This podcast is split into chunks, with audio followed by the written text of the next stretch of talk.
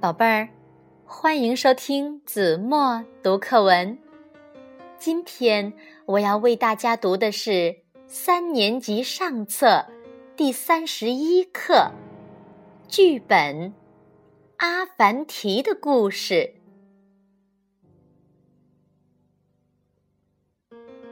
第一幕，时间：某日上午，人物：阿凡提。喀兹老爷，饭店店主阿木提，外地商人阿地利，众衙役，看热闹的人若干。一个小城镇的衙门里，谁在外面喧哗？老爷是告状的。哈哈，左眼跳。有吉兆，盼财神，财神到，快叫进来！阿木提拽着阿地利走进来，阿凡提和一群看热闹的跟在后面。谁告状啊？快快讲来！小人状告阿地利欠债不还。大人，小人冤枉啊！那他为什么告你？小人是外地商人，三年前在他店里吃了一只鸡，两个鸡蛋。当时说好下次来时还他饭钱，今天过来还钱时，他竟然开口要二百块银元，这不是敲诈吗？求大人为小人做主。大胆！一只鸡，两个鸡蛋，竟然敢要二百块银元！大人，有话快说！大人，这是我的状纸，求大人为小人做主。店主走到卡兹身边，悄悄掏出一个布包，递了过去。卡兹抓着布包，轻轻捏了捏里边的银元，脸上顿时乐开了花。他装模作样的看了看状纸，嗯，从状纸上看，你要二百块银元还是有道理的。这样吧，你再给大家说说你的理由吧，大人。他是在三年前吃的我那只母鸡和两个鸡蛋。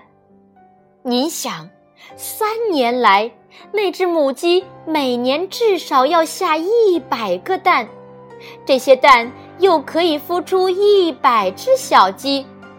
小鸡长大后再下蛋，再孵小鸡，三年能孵多少只鸡？现在该是多大一群呐！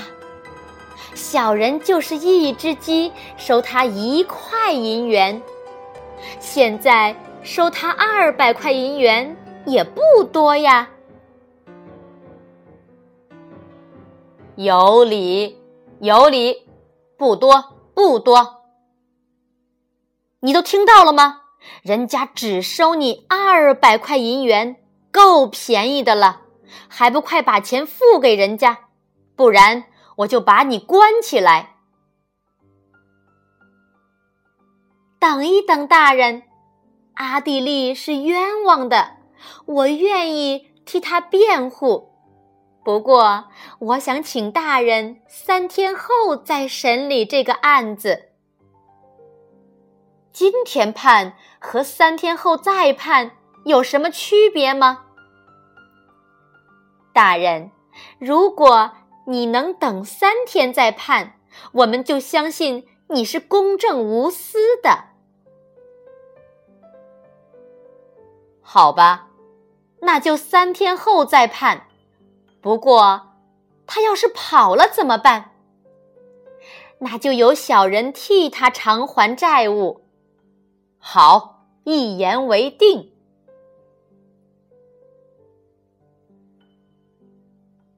第二幕，时间三天后的上午，地点人物同第一幕。太阳都老高了，阿凡提怎么还不来？大人，阿凡提肯定不敢来了，您现在就判吧。阿凡提气喘吁吁的跑上来。你怎么现在才来？本官都等你半天了，再不来，本官就要宣布判决结果了。请不要生气，大人。是这样的，我和邻居说好合伙种麦子，如果今天不把麦种炒熟，明天。就来不及播种了，因为赶着炒麦种，所以我来晚了。胡说八道，这不是天大的笑话吗？聪明的阿凡提竟然想用炒熟的麦种播种，你也不想想，炒熟的麦种能出苗吗？大人。既然炒熟的麦种不能出苗，那么煮熟的鸡能下蛋吗？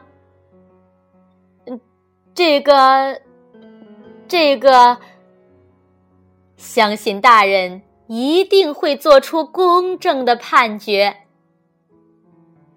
看热闹的人喧哗起来，卡兹在大床上踱来踱去，犹豫再三。最终无可奈何的开始宣判。店主阿木提诉商人阿地利付二百块银元一案，本官不予支持，判商人阿地利付店主一只鸡和两个鸡蛋的饭钱两块银元。大人，我那天给你的。退堂。木落，骑上我的小毛驴，乐悠悠，乐悠悠，歌声伴我乘风走，乘风走。